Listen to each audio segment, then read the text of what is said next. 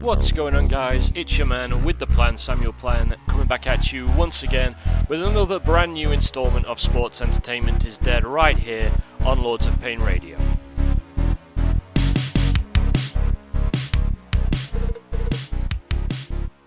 Welcome to the show, ladies and gents. Thanks as ever for tuning in. I say it every week, I'll say it again now. Make sure if you missed last week's episode, you go catch that on demand. You can download it at Blog Talk Radio. You can download it at Lords of Pain, or you can get it from wherever you may usually get your podcasts from. And if you can, make sure you subscribe because we've got awesome shows that head your way each and every single night of the week here at Lords of Pain Radio. You're not going to want to miss a minute of it. We cover everything from WWE to ROH to NJPW and beyond. So make sure you check all those great shows out from my fellow LOP compatriots. And make sure as well you check out the great columns that you can read every single week, pretty much every single day on lordsofpain.net. My own included. Didn't do one this last week. We'll probably do another one next week. We'll see how we go. Welcome to this week's show, of course. And this week, uh, I want to dedicate the week. Last week, I dedicated the week to Dean Ambrose. This week, I'm dedicating the show to my boy Seth Rollins because WWE have gone right ahead, coming straight out of those WrestleMania season gates, and they've decided to put together arguably the biggest match that they could possibly put together for this uh, generation as it now looks in the post WrestleMania, I dare say, post Brock Lesnar, hold your breath, folks, landscape. And that is, of course, Seth Rollins versus AJ Styles for the Universal Championship. And I'm very, very glad that they've done that. I know a couple of weeks ago I sat and I spoke about the prospective opponents for Seth, and I talked about how maybe Seth versus AJ was actually something of a WrestleMania main event. Maybe they should try and stave off on the temptation to stage the match until next year's WrestleMania. And I said that for a couple of reasons. Uh, primary among them, though, is that there is a legacy of WrestleMania main events, sort of once a generation, not quite, but mostly once a generation that perfectly embody the predominant ring fashion of the day and age. Uh, Hulk Hogan versus Ultimate Warrior at WrestleMania 6, for example, was the ultimate big man match in the age of the big man. It was produced as the ultimate big man match, it lent into the fact it was a big man match, and it did very well. The same with Bret Hart versus Shawn Michaels at WrestleMania 12, the ultimate cerebral story for an age of cerebral storytelling in the ring. 60 minute Iron Man match between two uh, profoundly gifted, technical, athletic wrestlers. The ultimate small man match for an age of small man wrestling, comparatively speaking. Austin versus The Rock, of course. Probably you could pick out WrestleMania 17 of the three of them as the ultimate attitudinal brawl the the ultimate version of the predominant fashion of their day and age, and on and on you go. And Seth Rollins versus AJ Styles isn't that just the ultimate hyper athletic WrestleMania main event that you could hope to ever get?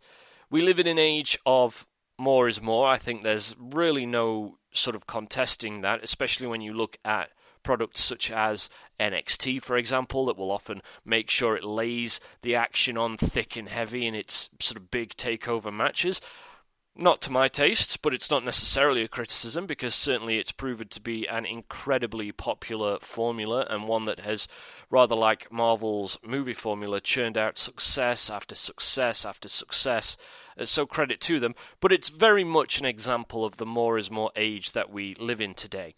And the ring fashion of of the day is more is more as well. The slower, cerebral storytelling style that Dean Ambrose, who was of course the subject of my conversation last week, was really a master at, is deeply unfashionable to the point that when it's employed, that particular style of match these days, when it's certainly lent into heavily, as Ambrose was often wont to do, the, the majority fan base, I dare say, see those kinds of matches as dull or plodding or slow paced or any number of different descriptive phrases you may want to throw out there, ultimately leaning towards a negative implication. And I think that there's been a certain a certain loss of an appreciation for that slower cerebral style. But in the day and age where the faster a match is, the more high octane a match is, the more athletic a match is, the more that someone could demonstrate they can do in the ring athletically, the better and more well received that match is. In this age of supreme athleticism, the likes of which has never been seen, Seth Rollins versus AJ Styles strikes me as the perfect match to stand as an indicator of the predominant ring fashion of the day and age. It is, to the modern age, what Austin versus Rock was in terms of, again, ring fashion in 2001, what Bret and Michaels was in 96, and so on and so forth. And that was really the primary reason why I thought, you know what? Perhaps that is a WrestleMania main event that they should hold off on. But then, of course, it got booked a couple of weeks ago on Monday Night Raw. I didn't cover it last week. I wanted to, but I didn't. And I guess, you know, some people might say that that left me with, with egg on my face. I'm not sure that it did because when I started to think about it more and more, I thought, you know what, this is absolutely perfect. And it's absolutely perfect because why shouldn't WWE put together the biggest story they could possibly put together as soon as they could put it together? And I usually try to avoid being too meta here on Sports Entertainment is Dead, as you know, but given that this is a storytelling issue here, I figured that I'd give myself a little license to discuss it in the first half of this week's show.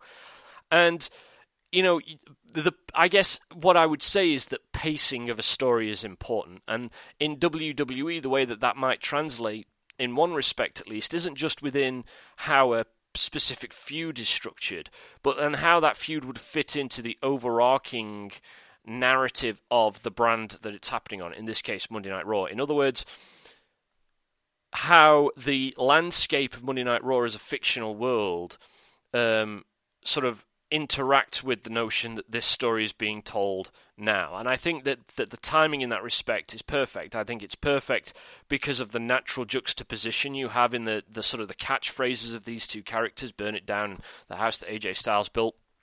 But it's also perfect because AJ Styles has only just moved to Monday Night Raw. And if we know anything about AJ Styles, whose character has, I think, been somewhat lacking in recent years, certainly since he sort of ended that villainous run with the match against Shane. If there's one thing we've been able to tell in spite of that about AJ Styles is that he is a fierce competitor and that he would likely go right for the top dog if he were to move house to, I guess, coin a bit of a cheesy me- metaphor. Um, and that's really what he's done. Is he's moved across from Raw. There was an interesting uh, from SmackDown, I should say. There was an interesting line where he talked about one of the reasons he wanted to come to Raw, and we'll gloss over the issues that his verbiage presents regards to how the superstar shakeup was structured and executed. That's a topic for another day.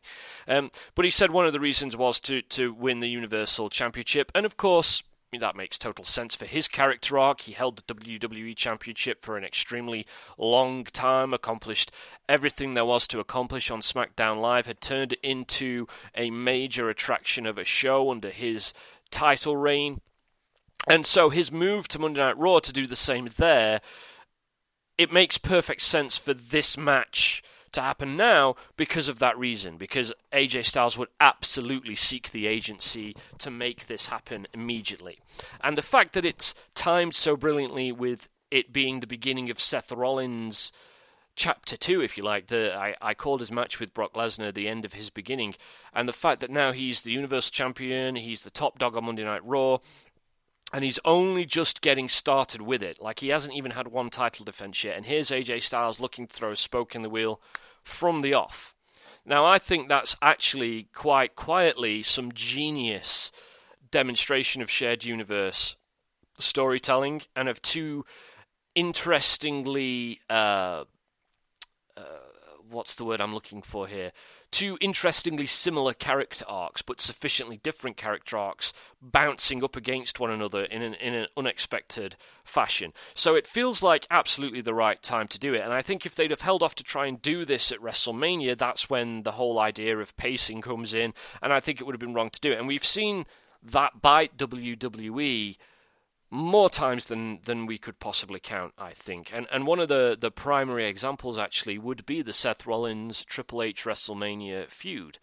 Now, ultimately, it was important that that match happened at WrestleMania, and it's worked very well it having happened how it happened because it positions Seth Rollins as a hero who has had to, uh, who's had to earn his status as a hero. Come back to that in the second half of the show.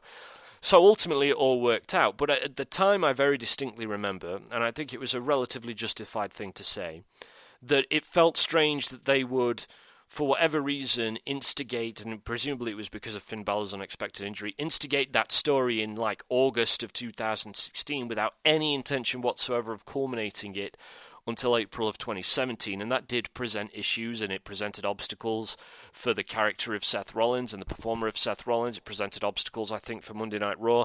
Like I said, it all turned out all right uh, in the end, but it was an example of how if you pace a story poorly, even in the world of wrestling, where the idea of storytelling pace translates in a sli- slightly odd, kind of multi layered way, if you pace oddly, if you kickstart it too soon without any intention of culminating it, or if you hold off and hold off and hold off on telling that story until a certain point at which you've decided it's predestined to be told, rather than telling that chapter of that story at the time that the narrative would seemingly naturally demand it be told. In the Seth Rollins Triple H example, I think that that maybe would have been around Survivor Series time, given when they instigated it. Uh, that that can then be a story's undoing. Now, to try and sort of extrapolate that a little bit more, I'm going to be talking spoilers here for a second. So it's been a huge weekend eh, in pop culture and certainly nerd culture this last weekend, one that I've thoroughly enjoyed.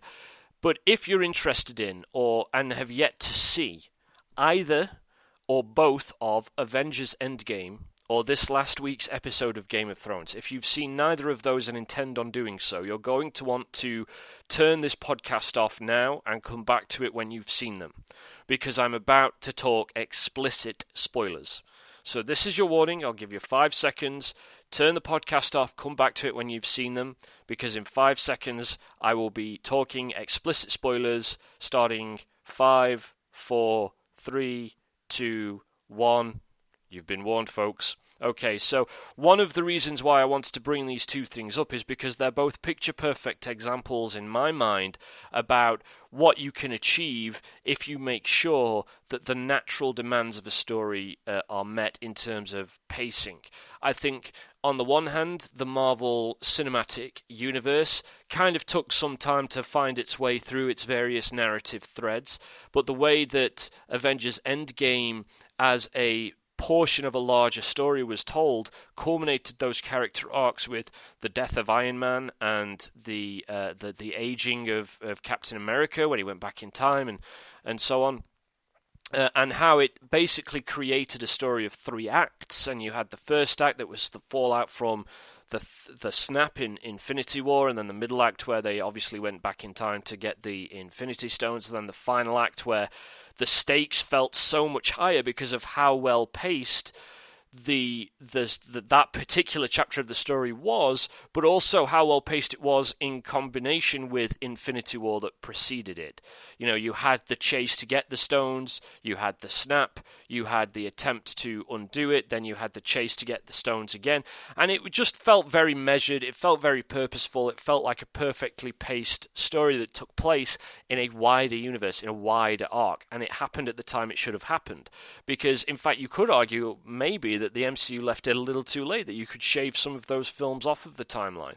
But certainly by the time you get to sort of the fallout of Age of Ultron and sort of Civil War, that kind of area, it feels like the pacing of each chapter of that story the the the part it plays in the wider narrative has worked very very well and it's built and built and built to a very frenetic highly emotionally impactful finale and the same i think can be said for Game of Thrones Season 8.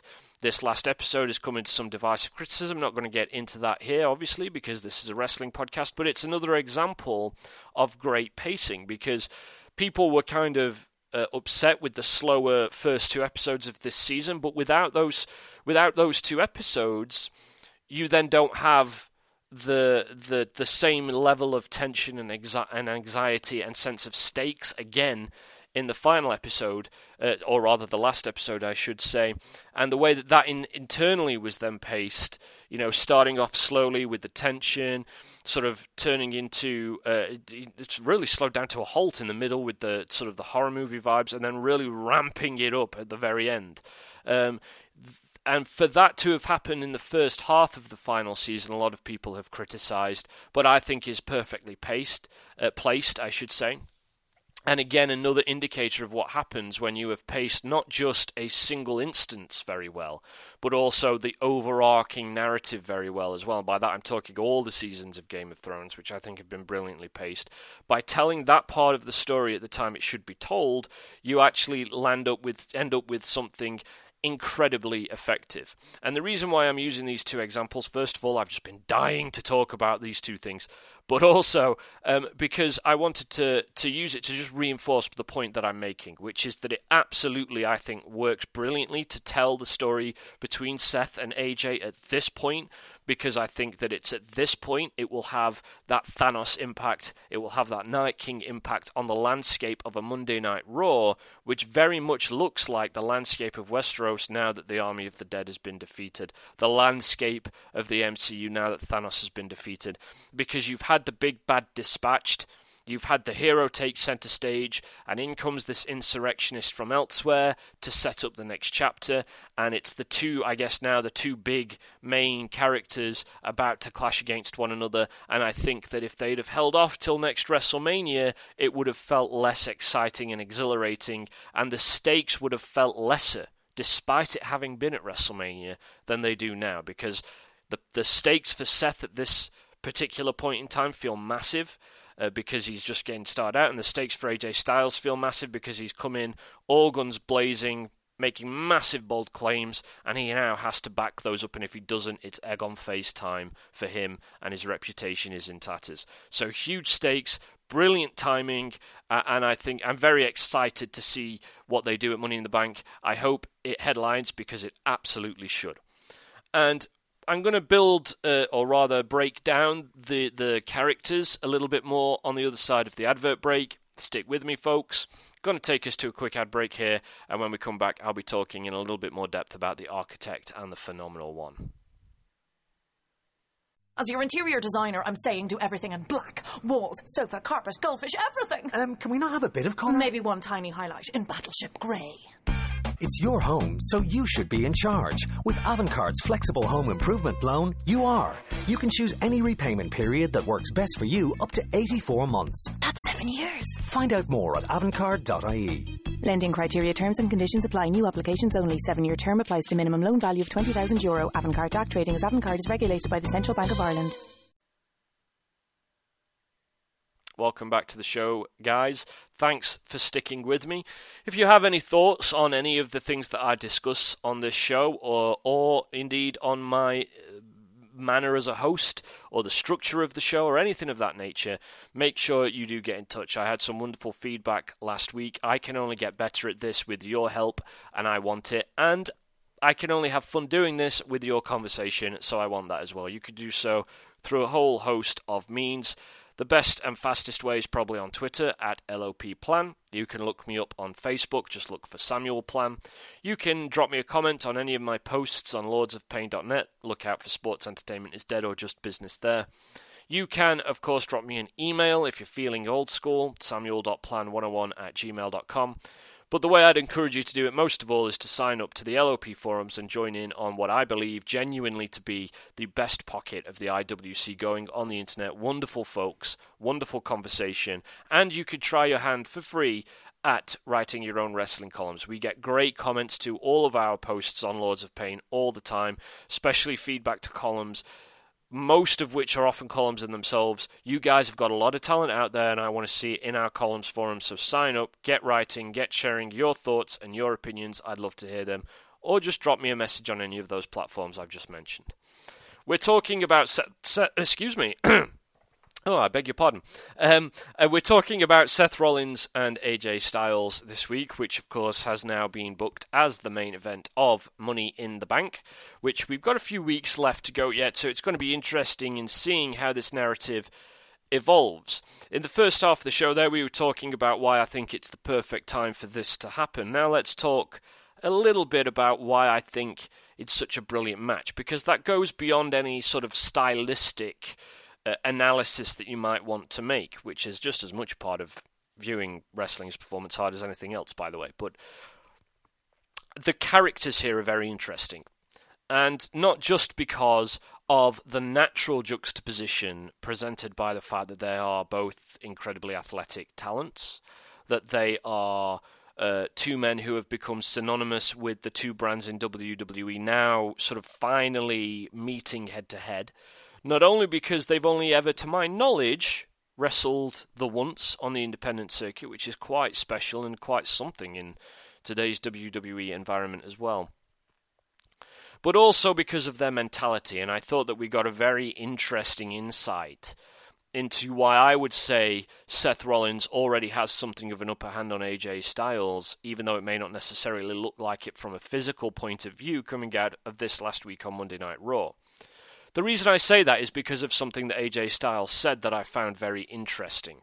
And funnily enough, it's something that I've discussed myself on, I think maybe this show, but certainly on the right side of the pond in the past and certainly with friends. Which was that AJ Styles said, How many times have people said that Seth Rollins is the next AJ Styles? And you sort of, for a second, want to lean back and say, Well, actually, I don't think many people have ever said that, but we'll go with it because it's the story. And let's say that in WWE's universe that a lot of people have been saying that because it's a valid comparison to make for all the reasons that I've listed a few moments ago. It's also AJ Styles' first mistake. Seth Rollins is unlike any competitor AJ has wrestled before. He's going to have no desire to get under AJ's skin uh, unless he comes to realize that might be his only chance in the ring. That's going to be one interesting facet to see how Seth matches up to AJ physically and whether he does need to revert to psychological warfare in order to gain an upper hand, which we've seen work brilliantly well against AJ Styles with the likes of Shinsuke and, and Samoa Joe in the past, but of course never to victorious standards. No, instead, Seth Rollins is unlike any man AJ's wrestled because Seth Rollins has been on a journey unlike any man AJ has ever wrestled. And what I mean by that is, of course, the fact that that you know AJ said in that promo, when you want something bad enough, you'll do surprising things. Well, it's curious to me that he feels a need to lecture Seth Rollins of all people about that because Seth Rollins isn't just a man who understands that as a fact, he is a man who lived that as a fact the portrayal of the Shield lives in infamy. We all know Seth Rollins' fratricidal act, and we all know how defining it's become for him as a man over the years since that has happened. It has been the center of gravity that has informed every single major event in the life of Seth Rollins in WWE's universe. From the ascent to Mr. Money in the Bank, uh, little bit of historical irony there, of course, and his capturing of the World Heavyweight Championship to his uh, to his uh, uh, ad- adoption as the centerpiece of the authority, to his uh, dispatching of the King of Kings, all the way right through to his victory over Brock Lesnar at WrestleMania. Seth Rollins' journey has been defined by the fact he, as a man, is defined by the fact that if you want something bad enough, you will do, to quote AJ Styles, surprising things. But AJ's in for a big shock because if he thinks that nailing Seth Rollins one week on Raw and being able to put him through a table is in some way a psychological advantage based on the notion of doing surprise, surprising things because you want something bad enough, then he's going to very quickly discover what everybody else who has ever wrestled Seth Rollins has quickly discovered, whether it's Brock Lesnar, Triple H, Roman Reigns, Dean Ambrose, doesn't matter. They've all discovered that, sure, if you want something bad enough, you'll do a surprising thing or two. But when Seth Rollins wants something bad enough, he'll do absolutely everything until he walks away with it. And Seth Rollins wants to be Universal Championship champion. He's got that championship. He wants to run Monday Night Raw as the champion, and he wants it bad enough to do anything he needs to do to get it. AJ Styles has arguably deeper offensive pockets than any other warrior in WWE's world. But what he doesn't have is the iron will of Seth Rollins. And ultimately, I think in the ring, this story is going to be defined by whether or not AJ Styles can formulate the weapon he needs to be the thing that finally shatters that indomitable willpower of Seth Rollins, that incredible drive that powers him to constantly have to satiate his addiction to success. And that's a very interesting tale.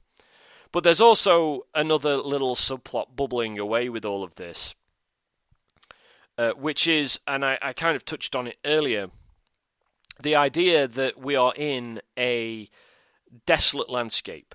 Brock Lesnar has left a, a, a void a power vacuum, and Seth Rollins has been the first man to occupy that. But right now is the perfect opportunity for AJ Styles, because again, if you've seen uh, if you've seen something like Avengers Endgame or the last episode of Game of Thrones this week, both of those final acts in those in those stories presented the world as a hellscape and that's essentially what Raw is in in my mind right now is this barren wasteland that's waiting for the new world to take shape that's waiting for you know to steal Game of Thrones waiting for the prince that was promised to, to bring the dawn. And right now, this Universal Championship feud between AJ Styles and Seth Rollins is about who that prince is going to be, is about the guy who's going to decide what happens next. And it may just be that fate dictates that now that Seth Rollins' role is fulfilled in burning down what was, maybe this is now fated to be AJ Styles' role to build what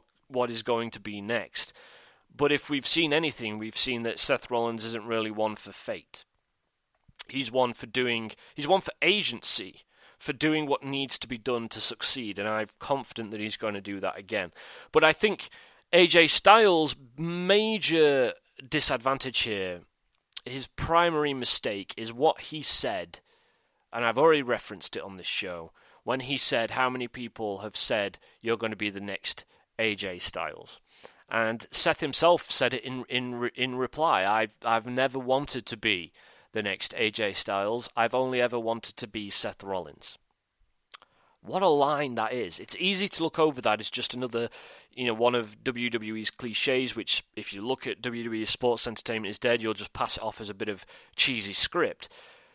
But think about it as performance art. Think about what that line means. I've never wanted to be the next AJ Styles. I've only ever wanted to be Seth Rollins. I may be slightly misquoting there, but it's along that. That was the spirit of what he said. I've only ever wanted to be Seth Rollins.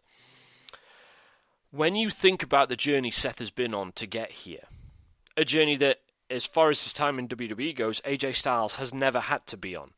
AJ Styles, a man who has enjoyed the comfort of of fan idolization in a, in a manner that is currently kind of being uh, being ranted on and, and, crusaded against by Sami Zayn, interestingly. So, some nice shared universe there. You have a sense of a world forming here. But a journey AJ's never been on, a journey that, that Seth Rollins has been on for years, that was on for years, that's finally over, that culminated with his doing what AJ never could, which was slaying the beast. And by the way, quick aside, I think that alone is symbolic of why Seth has something of an advantage here, because that journey has forged him into the kind of competitor that can beat Brock Lesnar.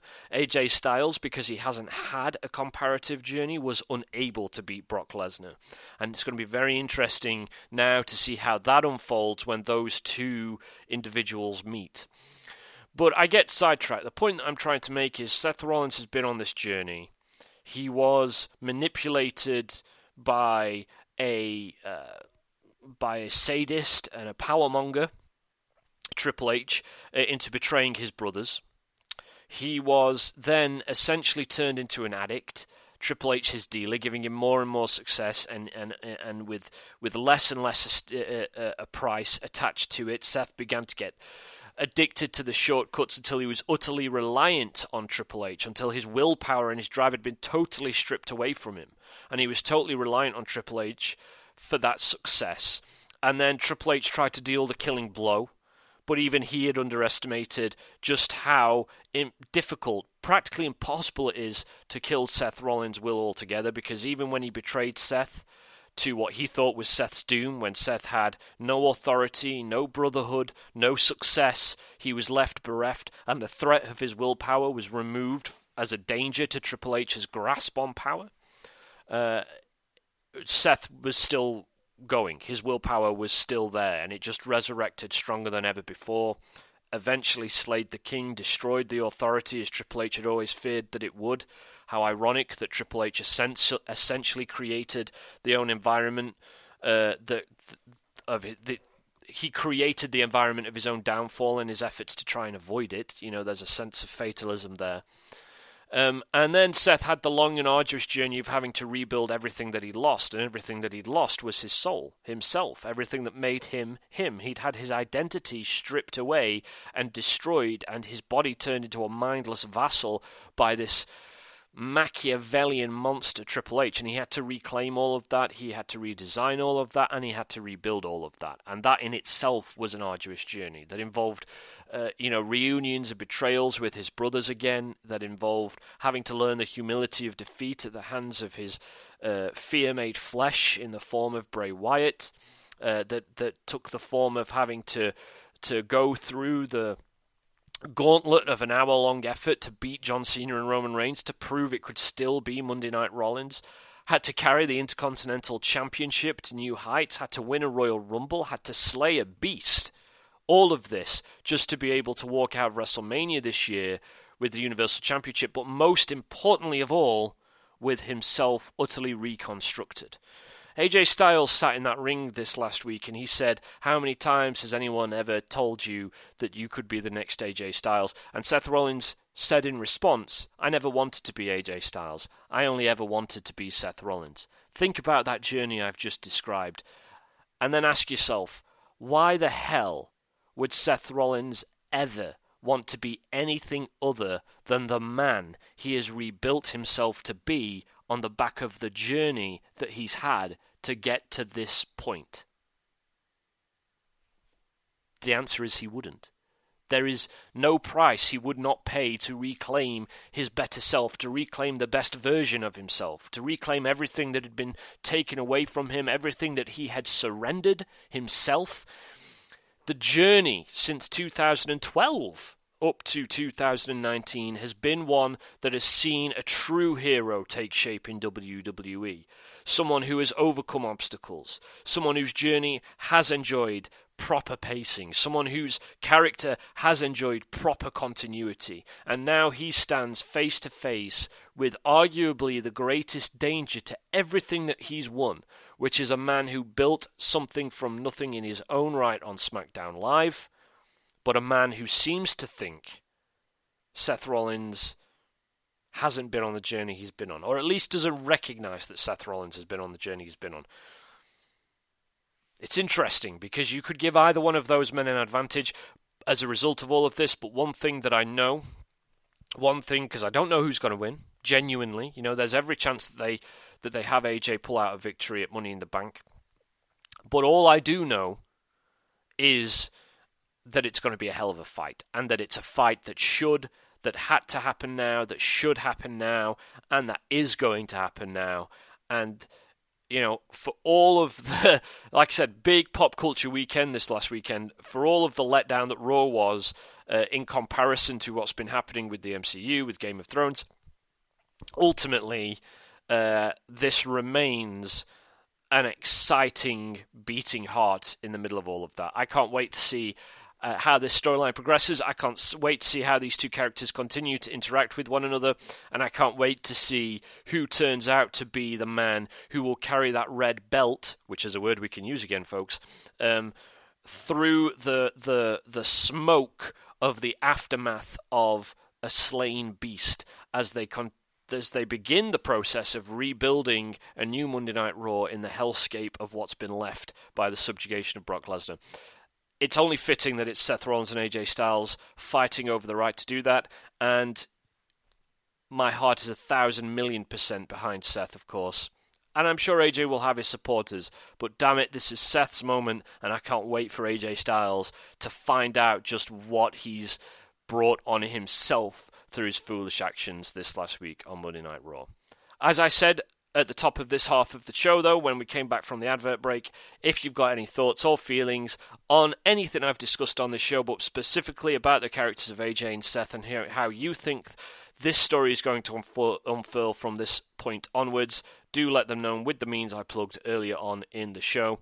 I'll, of course, be back next week uh, with God only knows what. We'll see what happens in the coming week. I'd quite like to start having a look at this Bray Wyatt situation, which is proving to be very interesting. In the meantime, I'll be back on Friday, of course, uh, with the right side of the pond, with my cohort Maverick, as always, maybe with Mazzy. We'll see if he can make it. So make sure you tune into that show. Make sure you tune into all the great shows here on Lords of Pain Radio, and I will see you this time next week. Thanks for listening.